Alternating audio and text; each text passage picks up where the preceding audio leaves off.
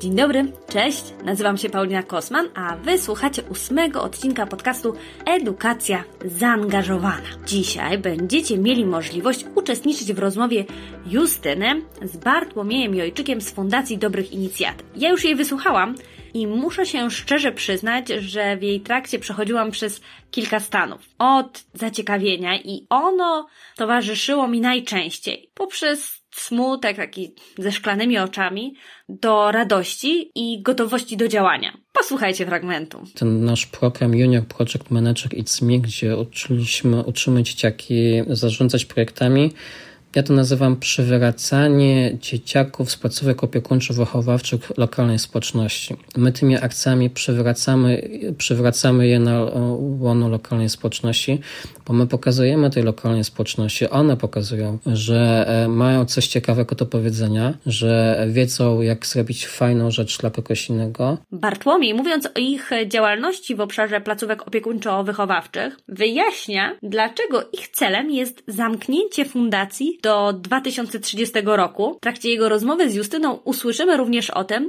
jak beneficjenci fundacji stają się wolontariuszami i co to im daje, czym jest wolontariat pracowniczy i jaka jest różnica między wolontariatem fizycznym a wolontariatem kompetencji, dlaczego ważne jest przygotowanie do bycia wolontariuszem. Czy w ogóle można być wolontariuszem nie będąc altruistą? I jak mądrze pomagać, aby się nie wypalić? Zapraszam Was do wysłuchania całości. Cześć wszystkim. E, ze mną dzisiaj Bartek Jojczyk, prezes zarządu Fundacji Dobrych Inicjatyw. Bartek, bardzo dziękuję Ci za przyjęcie zaproszenia do podcastu. I na samym początku chciałabym poprosić Cię o przedstawienie się i powiedzeniu kilku zdań o tym, tym, co robisz, tak? I czym się zajmujesz. E, dzień dobry wszystkim. E, dziękujemy za to, że możemy tutaj, że mogę tutaj być i mogę mm, z Tobą porozmawiać o, o mojej, trochę o mojej pracy i trochę o tym, co chcemy, co chcemy zrobić na rzecz dzieciaków z placówek opiekuńczo-wychowawczych. Ja jestem e, inicjatorem Fundacji Dobrych Inicjatyw, która powstała w 2014 roku i jakby myśl o powstaniu, o powołaniu własnej fundacji to dojrzewała we mnie długo, bo od 2008 roku, a dokładnie 2009 roku, kiedy byłem wolontariuszem w Gruzji na Kaukazie, Wtedy, wtedy po raz pierwszy gdzieś tam urodziła się myśl o tym, że chciałbym mieć własną organizację pozarządową i realizować pewne cele społeczne. Wtedy jeszcze nie wiedziałem, co dokładnie, czym ma się zajmować organizacja i co ma robić, e, ale wiedziałem, że coś takiego mnie w życiu będzie czekało. Mm, nie miałem na tyle doświadczenia, ani na tyle e, odwagi w sobie, żeby zakładać własną organizację, mając kilka, dwadzieścia parę lat, ale na pewno miałem ambicje, żeby to zrobić.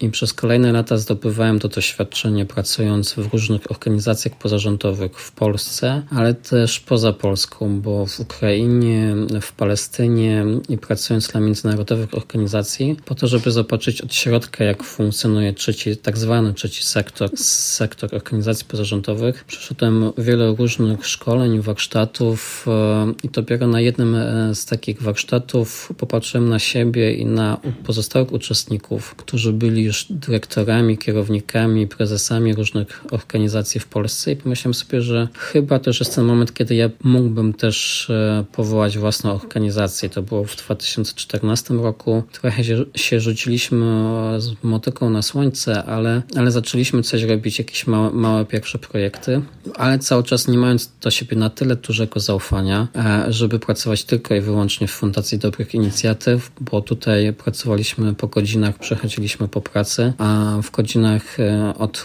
9 9 do 17 pracowaliśmy w innych organizacjach pozarządowych, nadal zdobywając jeszcze większe doświadczenie. I dopiero tak naprawdę w 2017 roku, wtedy kiedy na koncie fundacji było 2000 zł, postanowiłem zrezygnować ze, ze swojej pracy, mm, złożyć wypowiedzenie i przyjść do Fundacji Dobrych Inicjatyw e, na etat i zacząć rozwijać organizację. Gratuluję w ogóle tego, mm, tego działania i w ogóle tej odwagi, którą, mm, którą miałeś i, i masz cały czas prowadząc fundację, bo to nie jest łatwy kawałek chleba. E, no właśnie, jesteś e, zawodowo zajmujesz się pomaganiem. No i właśnie o pomaganiu chcemy dzisiaj tu rozmawiać, bo pomaganie ma potencjał, może być niesamowitym krokiem rozwojowym w życiu każdego człowieka, zarówno młodego, jak i starszego. Badania pokazują, że poprzez zaangażowanie w różnego typu wolontariaty, projekty społeczne czy aktywizm wzmacniamy naszą empatię, poczucie sprawstwa, rozwijamy kluczowe kompetencje kluczowe i w życiu, i w pracy, chociażby takie jak praca zespołowa, komunikacja, rozwiązywanie problemów, e, czy kompetencje takie e, proinnowacyjne, kreatywność. No ale, żeby się w tym rozwijać, żeby rozwijać się w pomaganiu, e, trzeba to zdecydowanie robić mądrze. I właśnie o tym, o tej mądrości w pomaganiu będziemy dzisiaj rozmawiać, bo jak ty na pewno wiesz bardzo dobrze, ja też wiem jako człowiek, który trochę też lat spędził w tym obszarze e, właśnie pomocy rozwojowej, nie wystarczy tylko wrzucić się w wir pomagania i nie zadzieją się cuda. To jest e, proces, który warto w przemyślany sposób poprowadzić. No właśnie, i w waszej fundacji, w Fundacji Dobrych Inicjatyw, E, no robicie bardzo dobrą robotę moim zdaniem, czyli ujmując to w taki sposób bardziej fachowy, mhm. pomagacie e, w e, zmianie systemowej. Pracujecie z wychowankami placówek opiekuńczo-wychowawczych, to jest wasza grupa, można powiedzieć, beneficjentów, ale powiedz proszę trochę więcej o tym właśnie, na czym polega ta wasza praca, działanie i, i misja zmiany systemomowej. Okej, okay, ale jeszcze zanim odniosę się do tego pytania, to jakby słuchając Twojej wypowiedzi, to tak um, zastanawiam się, czy my, czy my naprawdę zajmujemy się pomaganiem, no nie? Bo dla mnie samo słowo pomaganie jest takie bardzo niezobowiązujące. Ktoś przyszedł mi pomógł, ktoś w czymś jest, potem go nie ma i tak dalej, no nie? Natomiast niektórzy mówią o, o pracownikach organizacji pozarządowych, że to są tacy pomagacze albo zawodowi pomagacze. Ja szczerze mówiąc nie przypadam za tym określeniem mhm. bo moim zdaniem my pomaganiem zajmują się osoby, które od czasu do czasu coś przyjdą i zrobią na przykład, no nie? Albo jeśli sąsiadce w czymś pomożemy. Natomiast my w organizacji pozarządowej, w naszej, ale też wydaje mi się, mam nadzieję w większości organizacji w Polsce, zajmujemy się przede wszystkim rozwiązywaniem problemów społecznych, szukaniem e, odpowiedzi na te wyzwania społeczne. Część z tych organizacji, w tym Fundacja Dobrych Inicjatyw, my stawiamy przed przed sobą inny cel. Znaczy naszym celem jest dokonanie pewnej zmiany społecznej, czyli rozwiązujemy y, problemy czy wyzwania społeczne po to, żeby dokonać zmiany społecznej, po to, żeby już nie musieć się tym zajmować, po to, żeby już nie trzeba było pomagać w tym obszarze i tak dalej. Więc to jest jakby trochę inny kawałek chleba, bym powiedział, czyli zmiana społeczna. I teraz odnosząc się do tej części pytania odnośnie tego, czym my się zajmujemy, jakie mamy założenia, misje i, i cele fundacji, to naszym naszym e, celem jest, żeby do 2030 roku zamknąć fundację. Nie znam drugiej organizacji pozarządowej, która stawia sobie taki cel. I teraz e, dlaczego stawiamy sobie e, za cel zamknąć fundację, skoro kilka lat temu ją powołaliśmy do życia? Bo wcześniej chcemy rozwiązać pewien problem, pewne wyzwanie społeczne, bo to znowu wynika trochę z naszej takiej filozofii działania w trzecim sektorze, że my nie jesteśmy od tego, żeby towarzyszyć osobom w problemach, tylko od tego, żeby te problemy rozwiązywać. Czyli to, co chcemy zrobić do 2030 roku, to chcemy stworzyć, już mamy podwaliny tego systemu edukacji, wsparcia dzieciaków z placówek opiekuńczo-wychowawczych, cały pakiet różnego rodzaju warsztatów, rozwiązań, wsparcia psychoterapeutycznego. Mamy też pewne koncepcje na to, jak powinniśmy systemowo, w sensie przy zaangażowaniu państwa, pomagać dzieciakom w, w najbardziej newralgicznym momencie ich życia, czyli przejścia z placówki opiekuńczo-wychowawczej w dorosłość, jak pomagać im zaraz po wyjściu z placówki opiekuńczo-wychowawczej. Mhm. I teraz do 2030 roku my chcemy nie tylko opracować pewne rozwiązania, przetestować to, co robimy dzisiaj wśród naszych partnerskich organizacji placówek opiekuńczo-wychowawczych, ale chcemy też zaprosić na kolejnym etapie inne organizacje pozarządowe, które zajmują się tym tematem i wspólnie wy wyjść, zastanowić się, kto co robi, które praktyki są dobre, które rozwiązania zadziałały i zafunkcjonowały i dały taki bardzo wyraźny rezultat dla poprawy funkcjonowania dzieciaków w placówkach i po wyjściu z placówki opiekuńczo-wychowawczej, a następnie będziemy chcieli dokonać zmiany ustawy. I tak, aby te nasze rozwiązania, które wspólnie na forum wypracujemy, zostały wdrożone do polskiego systemu wsparcia mm, zinstytucjonalizowanej pieczy zastępczej. I dopiero wtedy uznamy, że to, co robimy, jest wartościowe i że to, co, i że osiągnęliśmy efekt skali. Znaczy, nie chcemy się zajmować to celowo w kolejnych latach pomocą dla kolejnych 20, 50, 100, 300 dzieci, bo to nie rozwiązuje problemu. Chcemy przygotować narzędzie, wdrożyć je tak, aby nie, dziecko niezależnie od tego, czy jest w placówce opiekuńczo-wychowawczej w Piałowieży, czy w Warszawie, czy w Supraślu, miało dostęp do dokładnie tej samej ścieżki wsparcia i żeby to była realna i rzeczywista ścieżka wsparcia, a nie tylko jakieś zapisy e, w dokumentach e, rządowych czy samorządowych, które nie niosą za sobą żadnego realnego, żadnej realnej pomocy dzieciakom. Czyli odpowiadając krótko, chcemy dokonać zmiany społecznej. Po to są organizacje pozarządowe, żeby dokonywać zmiany społecznej. Oczywiście są organizacje, które pomagają takim osobom, na przykład jak osobom z niepełnosprawnością ruchową, czy z, z niepełnosprawnością intelektualną i one pewnie będą musiały być z, z nami cały czas, ponieważ tym osobom będzie potrzebne wsparcie all the time. Natomiast w przypadku dzieciaków z placówek opiekuńczo-wychowawczych trzeba znaleźć odpowiedź na realne problemy, a tym problemem, e, co pokazują statystyki, pokazuje raport Najwyższej Izby Kontroli, ponad 50% wychowanków wraca do środowisk dysfunkcyjnych, opuszczając placówkę opiekuńczo-wychowawczą. Czyli sąd, e, decyzją sądu wyciągamy dzieciaki z ich rodzin, wsadzamy do placówki opiekuńczo-wychowawczej, e, czekamy aż osiągną pełnoletność i znowu wracają tam, skąd sąd je wyciągnął. Ponad 97% wychowanków w placówkach ma rodziców, ma mamę, tatę albo obydwoje rodziców, więc my w Polsce de facto nie mamy do czynienia z sierotami w sensie naturalnym, które nie miałyby rodziców, bo jeśli jest normalnie funkcjonująca rodzina, to tam albo wujek, albo ciocia, albo babcia z dziadkiem, oni się zajmą e, tymi dziećmi, e, jeśli by doszło do jakiejś strasznej sytuacji i rodzice by zginęli. Natomiast w my w Polsce mamy przede wszystkim w placówkach opiekuńczo-wychowawczych sieroty społeczne, czyli dzieci przede wszystkim głównie e, rodzin alkoholowych, e, które doświadczyły przemocy fizycznej, przemocy psychicznej, czasami gwałtów lub innych e, niefajnych rzeczy. I my mówimy o dzieciach z placówek opiekuńczo-wychowawczych, że to są tacy mali dorośli, w sensie mają, mają plecak i w tym plecaku zamiast książek mają, mają kamyczki z takimi negatywnymi doświadczeniami, doświadczeniami, e, mając po kilka, kilkanaście lat. I wielu z nich tyle tych negatywnych doświadczeń, że nie jeden 20, 30, 40 latek przez całe swoje życie nie ma takiego plecaka z takimi kamykami, które go dociążają. Więc e, to, co przede wszystkim my robimy i staramy się robić, to finansować e, psychoterapię tym dzieciakom. Mhm. Znaczy nie da się, nie możemy oczekiwać od Michała, że przyniesie piątkę e, e, z matematyki, z polskiego i będzie miał wzorowe zachowanie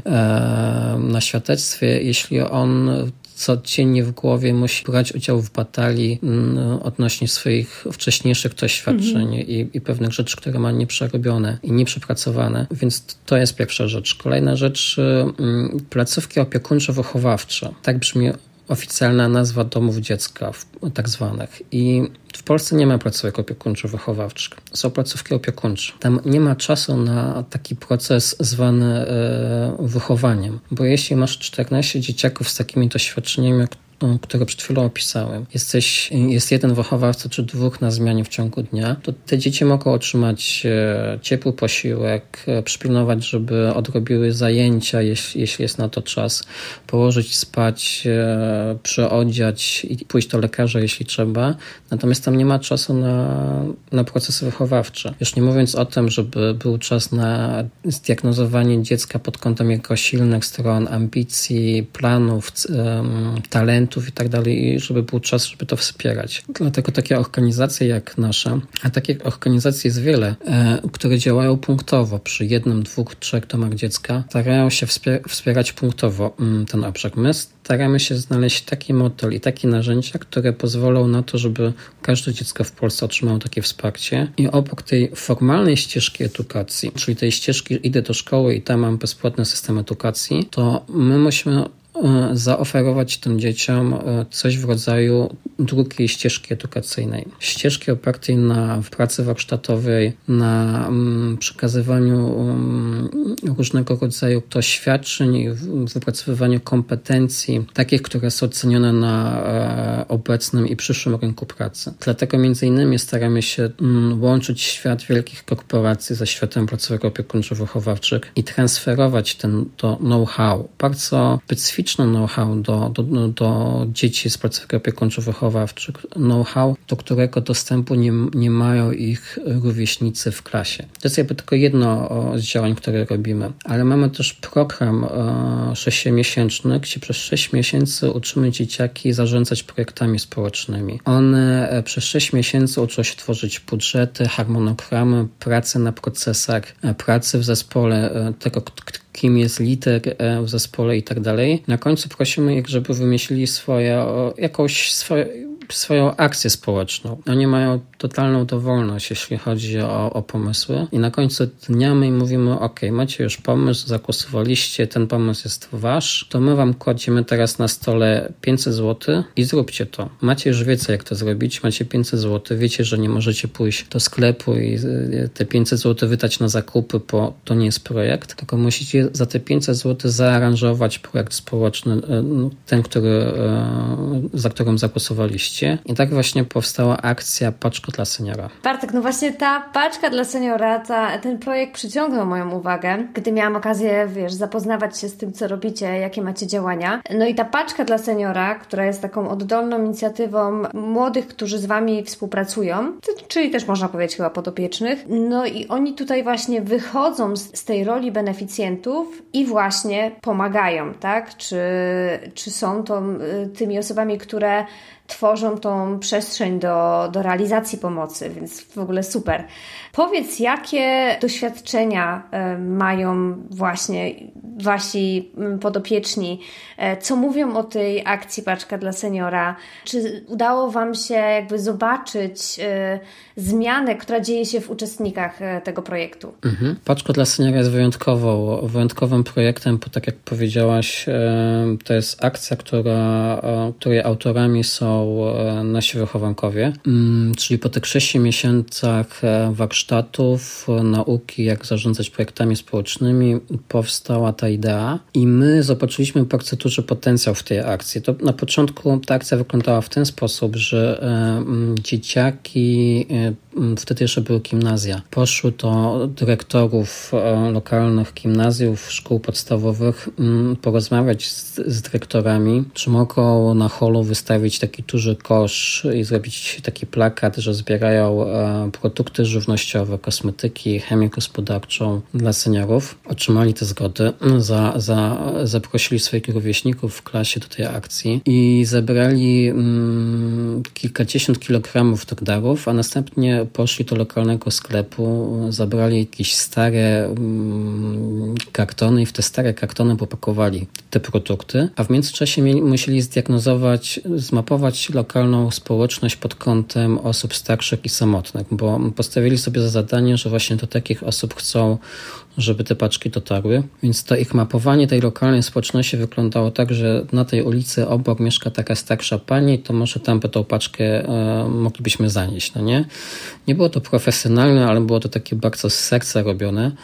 E, wśród tych e, seniorów znalazła się też babcia jednej z wychowanek. No i potem jak spakowali te paczki, zrobili jeszcze dla urki, bo to był okres Wielkanocy, to razem z wychowawcą zapukali to drzwi tych seniorów i im te paczki przynieśli. No i teraz senior to jest e, taka osoba, która już nie musi udawać. Jeśli, jeśli senior chce płakać, to płacze, jeśli chce się śmiać, to się śmieje, jeśli chce przytulić, to przytula i, i całuje w czoło. I tak mniej więcej było z tą pierwszą edycją paczki dla seniora, kiedy dzieciaki, i to, i to było wspaniałe, to, że dzieciaki mogły od razu zobaczyć feedback swojej mhm. pracy, że od razu doświadczyły tego, czym jest ta paczka dla tej drugiej strony. I to, co było w paczce, to jest jedna rzecz. Natomiast to, że przyszła paczka młodych ludzi, 5, 6, 7 osób e, e, do tego mieszkania, do tego domu, w którym e, wieje samotność i niezbyt ciekawe warunki życia, no to to było takim, takim elementem bardzo wspierającym tych seniorów. I Tutaj taka dygresja luźna. Dlaczego jakby ta akcja jest taka ważna i dlaczego ona tak dużo daje dzieciakom? Bo dziecko będące w placówce opiekuńczo-wychowawczej, nie mówię, że wszystkie, ale jest taka tendencja, że im dłużej przebywa w tej placówce, tym jest większe prawdopodobieństwo, że wypracuje sobie taki mechanizm brania, że mi się, na, mi się należy, że ja mam najgorzej na świecie, nikt tak źle nie ma, że y, ja i tak nie osiągnę żadnego sukcesu, bo, bo ja mam podgórkę, bo ja nie mam, bo mnie rodzice nie wspierają, bo nic ciekawego mnie nie czeka po wyjściu z placówki opiekuńczo-wychowawczej. Więc jak oni patrzą na siebie przez pryzmat swoich kolegów, koleżanek, koleżanek w klasie, to mają takie poczucie e, zniechęcenia, niedowartościowania, często też, też stygmatyzacji e, otoczenia czy rówieśników, więc podejmowanie jakiejkolwiek inicjatywy,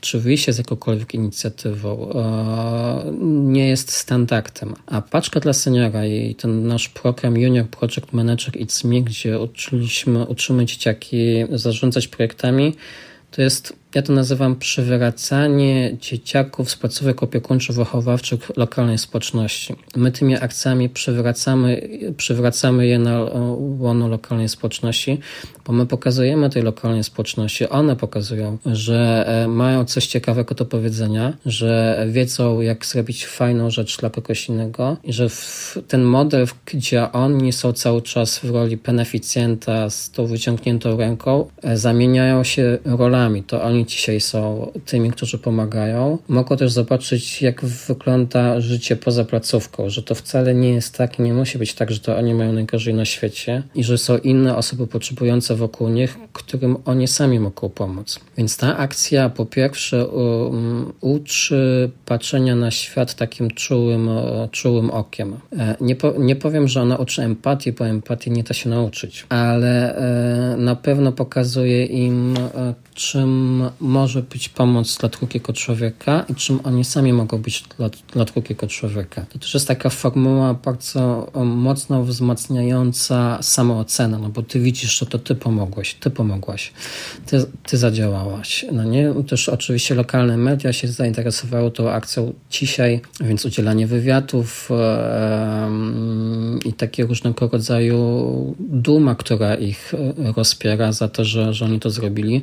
My zobaczyliśmy bardzo duży potencjał w tej akcji. Mamy, w zależności jak liczyć, 16-20 e, parę placówek opiekuńczo-wychowawczych w Polsce, które wspieramy głównie, głównie z małych miejscowości i z terenów wiejskich. Więc my tą akcję poszerzyliśmy na, na kolejne placówki. Mamy nadzieję, że niedługo uda nam się zrobić z tej akcji akcję ogólnopolską. Już po siedmiu edycjach ta akcja e, pomogła ponad dwóm tysiącom seniorów. To są, to są najbardziej wartościowe paczki pomocowe w, w Polsce. Żadna inna firma, żadna inna organizacja pozarządowa, żaden samorząd w, nasz, e, w kraju nie robi tak wartościowych paczek, jeśli chodzi o to, co jest w środku, ale też że, żadna z tych wymienionych instytucji, organizacji nie robi tego w modelu że beneficjent, czyli dziecko z placówki opiekuńczo-wychowawczej e, jest zaangażowane dzisiaj już nie w całą akcję, bo ona się bardzo mocno rozrosła. Dzisiaj są zaangażowane na pewnych etapach tej akcji. Niemniej tego to jest akcja, która wyrosła e, w domu dziecka, to jest akcja, której autorami są dzieci z placówek opiekuńczo-wychowawczych i to jest akcja, która przywraca dzieciaki na łono lokalnej społeczności. Mhm, totalnie. E, Bartek, ja liczę na to, że ta akcja jeszcze się rozrośnie i, e, i będzie dalej rozwijać, ale też, że kolejni uczestnicy tego waszego projektu Junior e, Project Managera wyjdą z kolejnymi fajnymi projektami i będziecie, które też będziecie mogli rozwinąć i skalować dalej. Na to liczę. Teraz chciałabym Cię zapytać o to, o czym już, o czym już wspomniałeś. Współpracujecie z firmami, y, z pracownikami firm w ramach y, wolontariatu pracowniczego i to jest bardzo ostatnio popularny temat. Korporacje badają, y, badając zaangażowanie pracowników, widzą, że to, że ich pracownicy mogą pomóc, że stwarzają tę platformę do pomocy, e, no zwiększa właśnie ich zaangażowanie, zwiększa retencję, e, też zwiększa atrakcyjność pracodawcy. Potwierdzają to badania naukowe, mm, więc temat jest, e, jest ważny i, i wiele firm rzeczywiście w tę stronę idzie. I Pewnie można, było tu, można byłoby tu spojrzeć na, na ten temat właśnie wolontariatu pracowniczego z różnych perspektyw. I z Waszej perspektywy jako NGOsa, y, jako, jakie macie oczekiwania, czego potrzebujecie w ramach tej współpracy y, i z perspektywy biznesu, no i z perspektywy samego wolontariusza, który przychodzi z firmy. Ale nie mamy na to tyle czasu, więc e, chciałabym Cię poprosić, żebyś e, z Twojej perspektywy człowieka, który stwarza tę platformę mm, współpracy, powiedział właśnie, jak e, ten dobry wolontariat pracowniczy stworzyć. Mhm. Znaczy faktycznie jest tak, że my jako Fundacja Dobrych Inicjatyw działamy głównie w oparciu o współpracę z biznesem. Jednym z komponentów to jest właśnie wolontariat pracowniczy i on może przybierać różne formy. Bo to może być wolontariat pracowniczy fizyczny, czyli na przykład wolontariusze są zaangażowani w remont e, placówki albo w, w jakieś inne fizyczne rzeczy, które ma też takie charakter bardzo integracyjny dla, e, dla pracowników, ale też to jest możliwość takiego przecięcia się na linii wolontariusz i beneficjent w bardzo takim bezpiecznej formule, bo tutaj nie ma nauczyciela, nie ma ucznia, wszyscy jesteśmy równi, dzieciaki piorą, piorą do ręki pędzle, wolontariusze piorą pędzli, wspólnie coś robimy, potem e, e, wspólna kolacja, mecz piłki nożnej i tak dalej.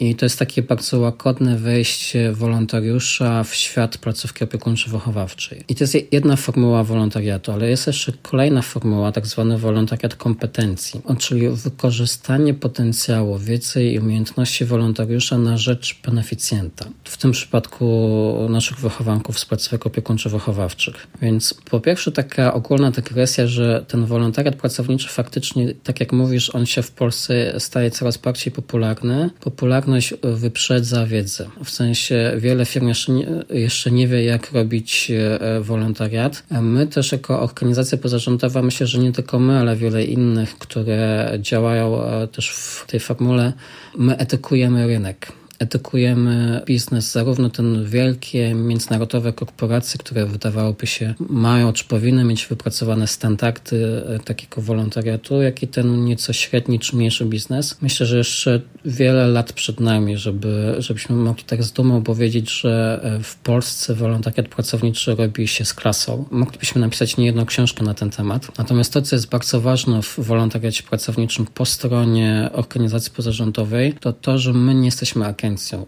Nie jesteśmy agencją PR-ową i my nie robimy eventu dla firmy, często niestety firmy mają takie podejście, że one tutaj chcą coś zrobić, ale tak naprawdę to nie beneficjent jest najważniejszy, tylko wolontariusze i to, żeby fajne zdjęcia były. Więc, więc to jest jakby pierwsza przeszkoda na samym początku rozmowy. Zmiana nazewnictwa. My nie jesteśmy agencją, tylko organizacją pozarządową. To nie jest event i realizacja, tylko akcja wolontariatu. E, I po drugiej stronie są beneficjenci i dla nas jako organizacji pozarządowej oni zawsze będą najważniejsi. Więc E, mamy na przykład czasami takie mm, zgłoszenia od firm, że mm, chciałyby zrobić jakiś event, mają 200 pracowników i jeden dzień akcji i zróbmy coś. Nie da się zrobić niczego pożytecznego w placówce opiekuńczo-wychowawczej, która ma 14 dzieci e, z taką ilością wolontariuszy. Mm, można taką akcję na tyle osób, można zrobić, nie wiem, sprzątanie świata na przykład, no nie?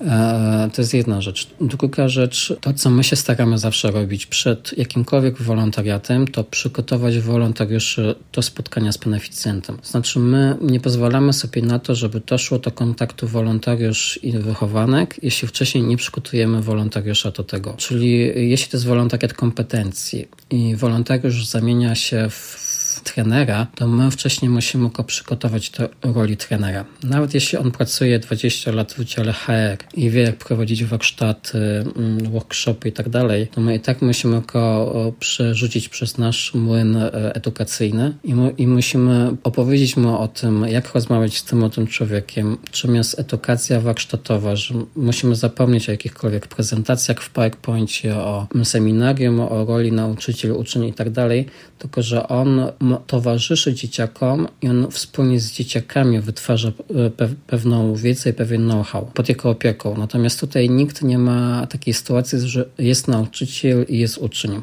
Dzieciaki to mają w szkole, one nie potrzebują takich wolontariatów. Więc kolejna rzecz, która jest ważna z punktu widzenia wolontariatu, to przygotowanie wolontariusza. My też staramy się badać, mm, jak te wolontariaty są realizowane przez nas, czyli każdy wolontariusz po akcji wolontariatu dostaje e, ankietę, gdzie pytamy go o to, czy on czuł, czy już po zrealizowanej akcji, czy w wolontariacie kompetencji, czuł, że był zaopiekowany przez fundację, czuł, że e, był dobrze przygotowany, czy coś go zaskoczyło w kontakcie z młodym człowiekiem, czy chciałby kontynuować e, to, e, te działania. No i najważniejsze pytanie, pytanie z, z mojego punktu widzenia, czyli czy poleciłby tą akcję swojemu najlepszemu przyjacielowi czy przyjaciółce, no nie? Bo jeśli odpo odpowiedź jest tak, to znaczy, że dobrze zrealizowaliśmy nasze zadanie. Mhm. I teraz jeszcze taki ważny element przy tym wolontariacie kompetencji. E, w związku z tym, że my musimy jako organizacja przygotować wolontariuszy e, do, do bycia wolontariuszem, to dla nas ważne jest to, żeby był pewien mechanizm cykliczności. To znaczy, że my nie przygotowujemy go tylko do jednego spotkania, tylko że on będzie w stanie się zaangażować na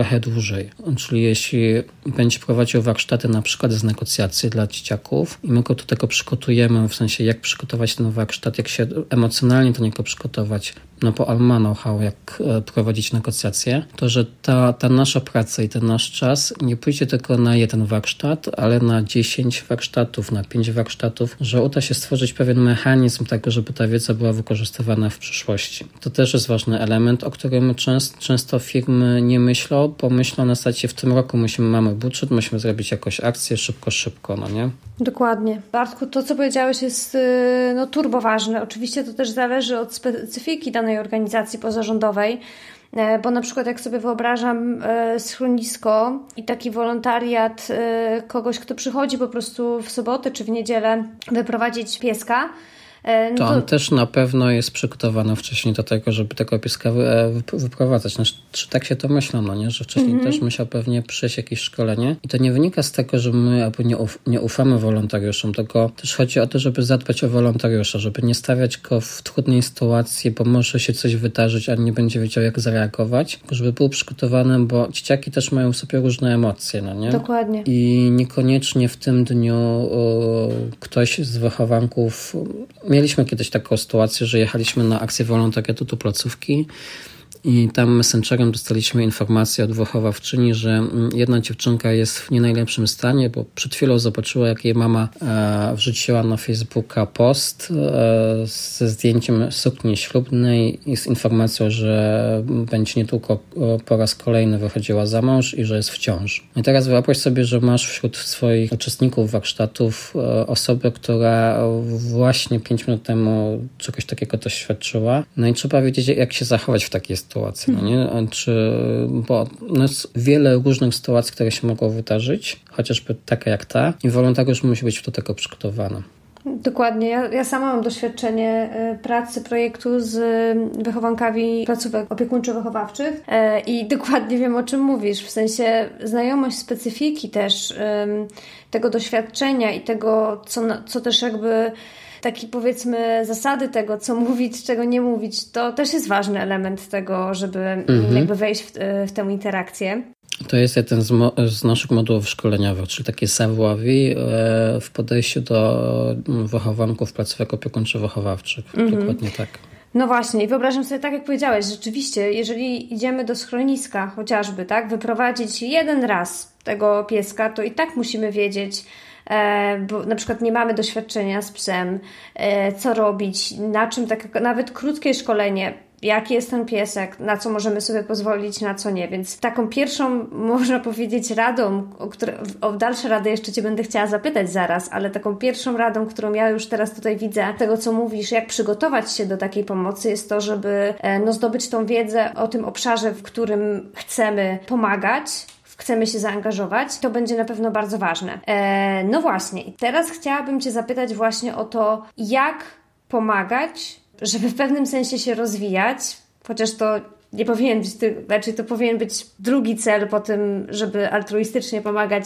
Rozwijanie się powinno być takim dodatkowym celem, ale jak pomagać, żeby właśnie się w tym rozwijać, żeby robić to coraz lepiej i jednocześnie się nie wypalić, bo też to się zdarza w, w e, można powiedzieć, w tym obszarze e, pomocowym. No i jak dobrze pomagać, żeby e, nie popełnić błędu, który też się zdarza ostatnio też jakby w tej sytuacji inwazji Rosji na Ukrainę mieliśmy dużo takich przykładów takiej pomocy, która nie zawsze była tą dobrą pomocą. Mhm, mhm. Zanim odpowiem na to pytanie, to jeszcze się odniosę do tej motywacji bycia wolontariuszem, czy motywacji pomagania. Znaczy, mhm. ja bym nie dewaluował e, tego, czy ktoś ma na pierwszym czy na drugim miejscu altruistyczne podejście, a na drugim tę, tą kwestię tego, że ten wolontariat służy mu, czy pomaga mu w, w rozwoju, czy w poznawaniu czegoś. Znaczy, są różne mo motywacje, każda motywacja jest ok i, i mm, nie każdy ma i będzie miał altruistyczne podejście do wolontariatu, w sensie, że to będzie jako pierwszy taki argument za tym, żeby pójść w ten wolontariat, bo jak tworzysz komunikat, czy to do pracowników na przykład korporacji, którzy w formie wolontariatu pracowniczego mają się zaangażować w jakąś akcję i piszesz o altruizmie, to, to być może do połowy ten argument w ogóle nie, nie toczy, tylko to toczy to to, że będzie można się spotkać na innej płaszczyźnie z, z kolegami czy w, e, z pracy i zrobić coś fajnego, albo że będzie można się sprawdzić i nie wiem, pomalować 100 metrów kwadratowych jakiegoś pomieszczenia, albo że to po prostu będzie taka odskocznia od codziennego dnia, dnia pracy i jakby każda,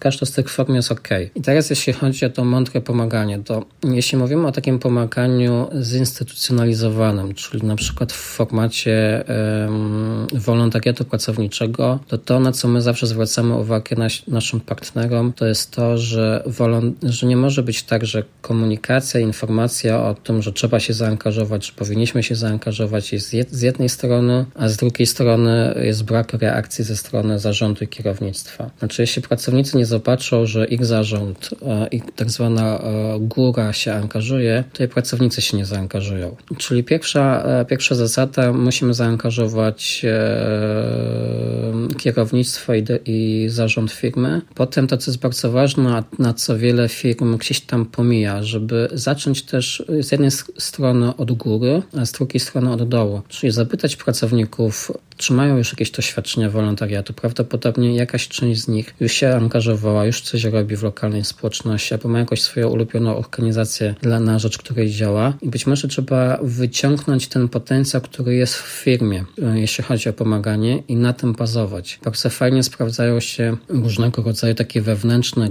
mini granty, na przykład na 3, 5, 8 tysięcy złotych, które, gdzie firma ogłasza konkurs wśród swoich pracowników, że możecie zgłosić na jednej kartce Sete pomysł na to, co, może, co możesz zrobić e, z, z jakąś lokalną organizacją pozarządową. Najpierw jaki jest cel, jaka jest grupa docelowa, kiedy chcecie to zrobić, ile potrzebujecie środków. Rozliczeniem będą zdjęcia i skany faktur, tak żeby to też za dużo czasu nie zajmowało pracownikowi. A dzięki tej metodzie firma otrzyma wiele różnych ciekawych pomysłów i dowie się co tak naprawdę już w trawie piszczy. I być może na bazie jednego z takich doświadczeń, takiego wolontariatu uda się zbudować jakiś większy, bardziej e, długofalowy program wsparcia i przy zaangażowaniu pozostałych pracowników. To, co jest też bardzo ważne, to to, żeby ten wolontariat pracowniczy, e, żeby wolontariusz coś wyniósł, wyniósł z, z wolontariatu. My zawsze, jak zaczynamy wolontariat, kiedy już są z nami wolontariusze, to robimy e, takie krótkie wprowadzenie do świata placówek opiekuńczo-wychowawczych. Chodzi o to, żeby wolontariusz miał świadomość, gdzie jest, po co on tutaj jest, komu będzie pomagał i kto jest po drugiej stronie. Że to nie jest tylko jakiś tam tom, tom dziecka, bo każdy ma jakieś e, swoje przeświadczenia, czym jest placówka opiekuńczo-wychowawcza. Niekoniecznie te przeświadczenia muszą być prawdziwe. Więc mm, wolontariusz powinien dostać takie mięso, w tym wypadku wiedzę. Powinien być też zaopiekowany, czyli o, mm, my powinniśmy wcześniej poznać, jakie są granice e, wolontariusza, co może, czego nie może. I teraz przechodząc e, tak płynnie do wolontariatu indywidualnego. Mądrze pomagać i pomagać tak, żeby się nie wypalić. To, co powiedziałeś o scenarze przy tym temacie ukraińskim, w tych pierwszych tygodniach to było bardzo mocno zauważalne, jak niektóre osoby nawet e, wzięły, brały urlopy i jakby zostawiały gdzieś na bok swoje życie zawodowe, czy nawet rodzinne, po to, żeby w całości się oddać i pomagać uchodźcom, bo, bo te potrzeby były przeogromne i, i skala tej pomocy była też bardzo duża. Ale taki profesjonalizm w, w pomaganiu polega na tym, ja się też tego cały czas uczę, że na poziomie emocjonalnym trzeba się odciąć. To nie jest łatwe, nie? bo z jednej strony po drugiej stronie masz takich beneficjentów, e, w naszym przypadku dzieciaki z placówek opiekuńczo-wychowawczych. E, widzisz, e, wiesz co ich spotkało, wiesz jak plus minus rysuje się przed nimi przyszłość, a z drugiej strony widzisz ten potencjał, który tam jest i wiesz, że jeśli nie zadziałasz, to niewiele się tam dobrego wydarzy. No ale trzeba, trzeba umieć to od, od, oddzielać, bo tylko w ten sposób możemy profesjonalnie myśleć o pomaganiu. I teraz wolontariuszowi, który rzuca się na wielką wodę, e, na przykład tą wielką wodą była fala uchodźców końcem lutego, w marcu, w kwietniu, to te osoby bardzo szybko się wypaliły. E, z jednej strony silna presja, że ja muszę coś zrobić, że ja muszę zadziałać, że ja powinienem być na tym dworcu zachodnim, że mnie tam nie było, że przecież znowu piszą na Facebooku czy na grupach messengerowych, że brak rąk do pracy. Trzeba sobie dać pozwolenie na to, żeby odpuszczać. Znaczy, my nie jesteśmy od tego, żeby mhm. zbawić mhm. cały świat i nikt tego nie zbawimy. Więc e, po pierwsze e, trzeba liczyć się na zamiary i, i myśleć o, o sobie i pozwolić sobie na to, żeby w przypadku na przykład, e, gdy mieliśmy do czynienia z falą uchodźców, wyłączyć telewizor, wyłączyć dostęp do social mediów, e, wziąć książkę, położyć się na łóżko i cały dzień przeleżeć z tą książką chociażby. Znaczy zadbać o siebie, no nie? Dla każdego słowa zadbać o siebie to stwierdzenie będzie oznaczało co innego, ale pozwolić i dać sobie pozwolenie na to, że ja tam nie muszę być mhm. i że ja tego nie muszę robić. Tutaj y, teraz oczywiście o wolontariuszach, bo inne podejście powinny mieć instytucje państwowe, niestety miały inne, ale to, to wszyscy wiemy, jak to wygląda, jak wyglądała ta, ta pomoc państwa polskiego na rzecz uchodźców. Gdyby nie e, miliony osób i ich zaangażowanie, to mielibyśmy do czynienia z kryzysem, z kryzysem uchodźców. E, mieliśmy falę uchodźców, ale nie mieliśmy kryzysu. E, I to też warto o tym pamiętać. Więc e, to pomaganie, e, jeśli ono się pojawia tak ad hoc, to przede wszystkim dbajmy, e, zastanówmy się tak zdroworozsądkowo ile godzin w tygodniu jestem w stanie oddać na rzecz wolontariatu. To być może jest jedna godzina, być może to są dwie godziny, być może to, to jest półtorej godziny w tygodniu i zacznijmy projektować nasze zaangażowanie w oparciu o nasz kalendarz i o nasz czas. Wolontariat może być formą odskoczni od życia zawodowego, czy nawet odskocznią od życia rodzinnego, bo załóżmy mamy dosyć e, tego, co się dzieje w naszym domu. I być może wolontariat ma służyć nam temu, żeby trochę od tego uciec, a z drugiej strony usprawiedliwić się, że przecież nie siedzimy bezczynnie, tylko robimy coś wartościowego. Jakakolwiek motywacja za tym wolontariatem nie stoi, na początku wziąć do ręki kalendarz i tak zdroworozsądkowo zastanowić się, ile mamy na to czasu, bo też w momencie, w którym zgłosimy się już do danej organizacji, na dany wolontariat, najważniejsze jest to, żeby nie być e, takim wolontariuszem na chwilę, no nie? Jakby, więc to jest chyba ważne. I teraz jest w Polsce kilka tysięcy organizacji pozarządowych, fundacji, stowarzyszeń i większość z nich nie ma przygotowanego takiego programu wdrażania wolontariusza. I to nie, nie wynika z tego, że organizacje pozarządowe nie chcą tego robić, e, tylko z wielu innych powodów i tu, tutaj potrzebowalibyśmy osobną audycję na ten temat, ale generalnie na pewno tam, gdzie powinna nam się zaświecić czerwona lampka, to w momencie, w której organizacja nie ma żadnego pomysłu, ani żadnego planu przygotowania mnie jako wolontariusza do pomocy. E, czyli to, o czym mówiłem w przypadku na przykład wolontariatu kompetencji. Jeśli oni, jeśli organizacja nie pomyślała o tym, że trzeba wdrożyć wolontariusza w świat wolontariatu, to może lepiej się tam nie prać. Lepiej sobie odpuścić i szukać innej organizacji, która podejdzie do tego w, w sposób bardziej profesjonalny.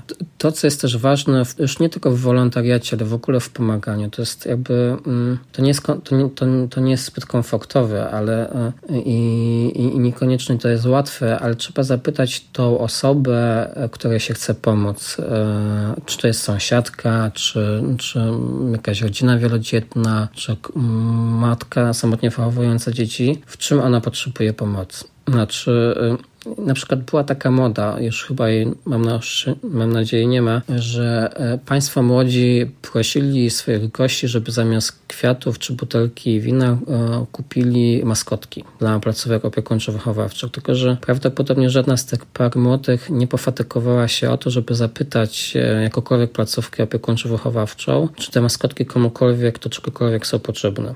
W każdym domu dziecka jest takie specjalne pomieszczenie, że jak się otworzy drzwi, to wylatują nikomu niepotrzebne e, maskotki. Więc pierwsze i najważniejsze rzeczy, jeśli chcemy mądrze pomagać, zapytajmy o to, jakie są potrzeby. Do momentu, w którym my nie wiemy, jakie są potrzeby, tylko kierujemy się takim naszym własnym wyobrażeniem, że pewnie to, pewnie to, pewnie tamto, no to być może cała nasza e, energia i ta para, która poszła w tą pomoc, e, czy zebranie jakichś środków, czy jakichś rzeczy, czy załatwienia czegoś, okaże się niepotrzebna, a beneficjenci bardzo często boją się odmawiać. I to jest My na przykład jako fundacja mamy już tak wypracowaną ścieżkę relacji z naszymi placówkami, że mówimy sobie szczerze i szczerze rozmawiamy, ale doskonale wiemy, że nawet te placówki, kiedy przychodzi jakiś nowy sponsor, czy wolontariusz, czy partner, który chce coś zrobić i ma już jakiś pomysł, po sobie wymyślił gdzieś tam w biurze na, na, na 20 piętrze e, jakiegoś biurowca w Warszawie, co oni fajnego mogą zrobić, a wcześniej nie zapytał, to często te placówki, te, te osoby potrzebujące Y, boją się odmówić, mhm. bo myślą sobie, że jeśli odmówią tej pomocy, bo powiedzą, że one tego nie potrzebują, to ten wolontariusz czy ten tarczyńca pomyśli sobie, że pewnie on ma za dużo, że pewnie ma się za to przepowodzić, że może mu się w głowie poprzewracało od, od, od, od pomocy od innych, więc często jest tak, że te organizacje pomocowe, e, czy to fundacje, czy domy dziecka, czy szpitale, czy domy samotnej matki, czy po prostu osoby indywidualne zgadzają się, przyjmują tą pomoc i chowają ją gdzieś na samym końcu jakiegoś jakiegoś magazynu, do którego nie zagląda się przez najbliższe 5-10 lat. I, I, mogę już sypać przykładami z, z rękawa, że niestety nadal tak jest. Więc nie, nie pozajmy na naszym wyobrażeniu, co tego, co nam się wydaje, tylko pytajmy. No i, I teraz, kiedy mamy to, taką sytuację, że mamy osobę prywatną, która chciałaby pomóc swojej sąsiadce albo mm, innej osobie, no to najważniejszy i najtrudniejszy krok to jest podejść i zapytać. Więc musimy w sobie też przełamać jakieś lęki i też zastanowić się, jak poprowadzić tą rozmowę, żeby z jednej strony nie urazić tej drugiej strony, ale też, żeby być przygotowanym na różnego rodzaju odpowiedzi. Jakakolwiek odpowiedź nie padnie z drugiej strony mhm. musimy ją zaakceptować. Bartek, ekstra, dzięki, bo to jakby daje dużo. Hmm, rzeczywiście, jakby to, co powiedziałeś, y, na pewno jest skłania do refleksji. Odnosząc się do tego, co powiedziałeś y, na samym początku, kiedy mówiłeś o tym profesjonalnym pomaganiu. I tak, nie wiem, chciałabym to na sam koniec naszej rozmowy już y, może taką refleksją się podzielić no ja sama realizowałam przez 9 miesięcy projekt w, w Tanzanii, e, pomocowy, tak zwany. E, natomiast nigdy na siebie nie patrzyłam jako na kogoś, kto pomaga w pewien sposób taki z tego poziomu ego, że ja przyjeżdżam do tej Afryki, ja wiem lepiej, ja pomagam. Mm -hmm. Starałam się cały czas w tym procesie, mm, w którym byłam, patrzeć na siebie w, w taki sposób takiego mostu, e, bardziej takiej osoby, która asystuje -hmm. w tym mhm. projekcie, który de facto był projektem właśnie grupy e, tanzańskich pszczelarzy. ja byłam tam tylko, można powiedzieć, taką stroną, tak siebie postrzegałam. Strona, która ma trochę ułatwić ten proces. No i oni tam mieli być, czy byli właśnie z tą, tą elementem sprawczym, tym, który zrealizował te rzeczy, większość e, tych, tych działań. Mhm. I to było dla mnie, znaczy myślę, że transformujące doświadczenie. Ja wtedy też jakby studiowałam kulturoznawstwo e, międzynarodowe, więc ta wrażliwość międzykulturowa była dla mnie ważna. I od tego czasu w taki sposób trochę podchodzę do, do tego pomagania. Więc, e, więc jakby to mhm. tak jak rozmawiamy, to po prostu czuję, że, że to, to jest chyba też dość ważne, to odpowiednie nastawienie się do, do tego procesu, nie? No, znaczy mieliśmy jakby podobne doświadczenia, bo ja też spędziłem 9 miesięcy na wolontariacie na Erasmus, na EVS w Gruzji właśnie, gdzie prowadziłem zajęcia dla młodzieży z terenów wiejskich, ale też e, moim zadaniem było przygotować lokalną, lokalny samorząd do realizacji międzynarodowych projektów. Ja też na początku, wchodząc w ten świat organizacji pozarządowych, e, wchodziłem z takim przeświadczeniem, e, że ja tutaj przyjadę i im powiem, jak, jak, jak i co się robi, czyli z takim nauczycielskim podejściem. Nawet mieliśmy w Polsce taką fundację Wiedzieć Jak. Fundację, która zajmowała, zajmowała się realizacją pro, projektów pomocowych międzynarodowych. I oni w którymś mm. momencie zmienili nazwę na Fundację Solidarności Międzynarodowej, podszczekli właśnie um, złowieszczość w nazwie wiedzieć jak. Bo wiedzieć jak zakłada, że my wiemy jak wam pomóc, żeby wam się żyło lepiej. E, a to właśnie jest tak, jak mówisz, Justyna, że to tak, tak nie wygląda. No nie? Znaczy my możemy mieć jakieś przeświadczenie, możemy z tym przeświadczeniem nawet e, zacząć realizację, ale już pierwsze, pierwsze godziny czy pierwsze miesiące e, naszych działań sprowadzają nas na ziemię. Weryfikują.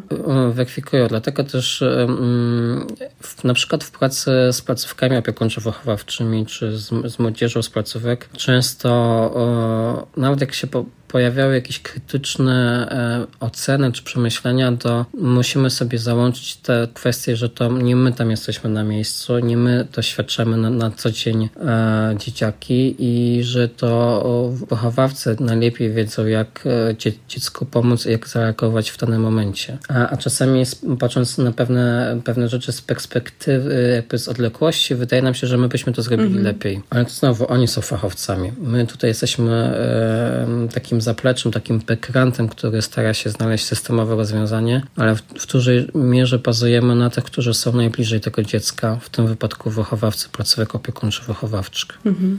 No dokładnie. Ostatnie mam do Ciebie pytanie. E, czy możesz nam powiedzieć, w jakie projekty teraz, w tym momencie jesteś zaangażowany i gdzie słuchacze i słuchaczki mogą Cię znaleźć, tak żeby się móc z Tobą skontaktować, zadać pytanie dotyczące e, tej rozmowy bądź zaangażowania w wolontariat e, Waszej fundacji? A, wiesz co, chyba ostatnio taką najprostszą formą kontaktu wydaje mi się być LinkedIn, więc zapraszam na LinkedIna mojego, mhm. czy nas, naszej fundacji, ale też mamy stronę internetową, można nas znaleźć na Facebooku i na Instagramie. Natomiast to, co projektu, którego się w tej chwili przygotowujemy, to będzie dla nas, dla mnie jest bardzo ważny też projekt i to będzie duży projekt. To jest, e, chcemy wydać pierwszy w Polsce raport na temat e, sytuacji dzieci, już młodzieży e, z placówek opiekuńczo-wychowawczych, która rok temu, dwa, trzy lata temu opuściła placówki opiekuńczo-wychowawcze.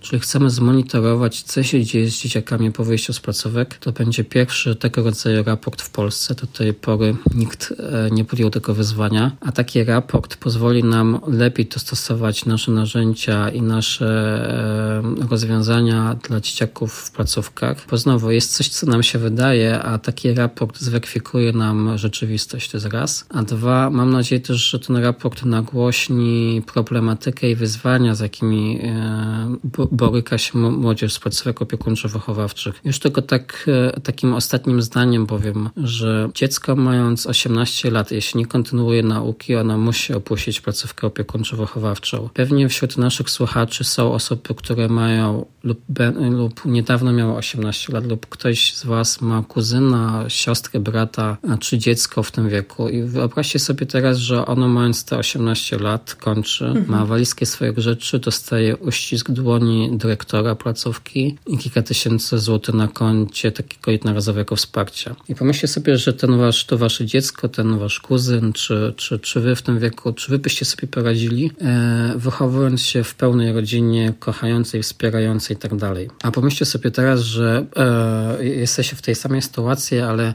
nie macie gdzie pójść, nie macie do kogo pójść, mhm. nie macie w, w swoim plecaku wiele, wiele doświadczeń, które was ciągnie w dół. My dzisiaj oczekujemy od dzieci z placówek opiekuńczo-wychowawczych, że sobie poradzą. To jest naiwne myślenie i naiwna wiara. E, I my Dzieciaki z placówek opiekuńczo-wychowawczych oszukujemy w dwa razy. Pierwszym razem, kiedy lądują w placówce, mówimy im, że wszystko będzie dobrze i w dniu, w, której, w którym opuszczają placówkę, też mówimy im, mhm. że wszystko będzie dobrze. A, a, to, a to jest nie fair, no nie? Bo to są dzieciaki, które trochę zostały oszukane, znaczy nie oszukane, ale którym no, nikt sobie rodziny nie wybiera. I to jest doświadczenie, które mm, bazuje na całym Twoim życiu późniejszym. No i wydawałoby się, że takie dziecko mogłoby oczekiwać od, od nas, jako społeczeństwa, ale też od państwa, w którym rozdajemy 500 zł za miesiąc osobom, które zarabiają 10 tysięcy, 20 tysięcy. Wydaje, wydaje się, że mo, moglibyśmy oczekiwać, że nasze państwo jest, ma system e, mądrego i efektywnego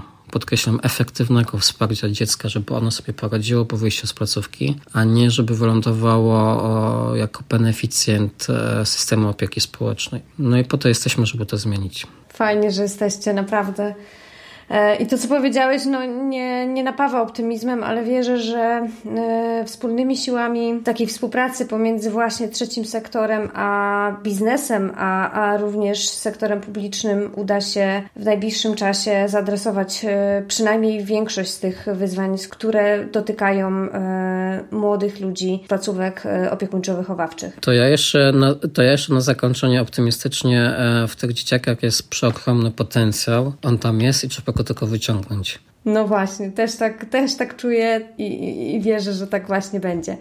E, Bartek, bardzo Ci dziękuję za tą rozmowę. E, Dzięki. Za tą świetnie spędzoną godzinę, podczas której wiele mnie nauczyłeś. I, i cóż, e, zapraszam słuchaczy i słuchaczki do kontaktu z, z Bartkiem, do angażowania się w wolontariat i do zadawania pytań przez kanał nasz albo, albo fundacji. Dzięki Justyna i dziękuję wszystkim słuchaczom za to, że byliście z nami. Dziękuję i do usłyszenia.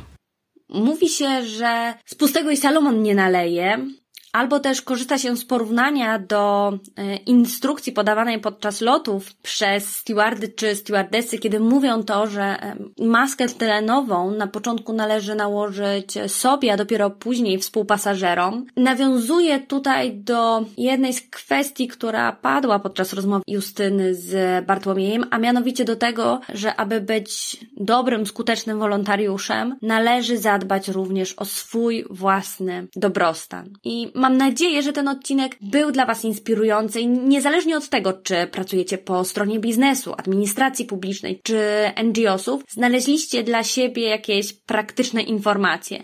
Na przykład takie, które pomogą Wam zorganizować wolontariat, który będzie niósł realne wsparcie dla potrzebujących i taki, który będzie rozwijający i budujący również dla tej drugiej strony, czyli dla strony niosącej pomoc czy mm, zmianę społeczną, jak to robi Fundacja Dobrych Inicjatyw. Mam też nadzieję po prostu, że ten odcinek zapalił Was do działania. Dajcie znać, jakie mm, są Wasze doświadczenia z wolontariatem, e, jakie macie przemyślenia. Mm, chętnie o tym posłuchamy, jesteśmy naprawdę bardzo mm, ciekawe. A jeśli uważacie, że ten odcinek może również być interesujący dla innych, dla Waszych znajomych, rodziny, społeczności, nie krępujcie się, przesyłajcie e, go dalej. E, I jeśli chcecie być na bieżąco z tym, co się u nas dzieje, śledźcie nas albo tutaj w aplikacji podcastowej, na której słuchacie tego odcinka, albo też na LinkedInie, Instagramie, Facebooku e, czy TikToku. Opis do tego odcinka znajdziecie oczywiście na naszej stronie www.edukacjazaangażowana.pl.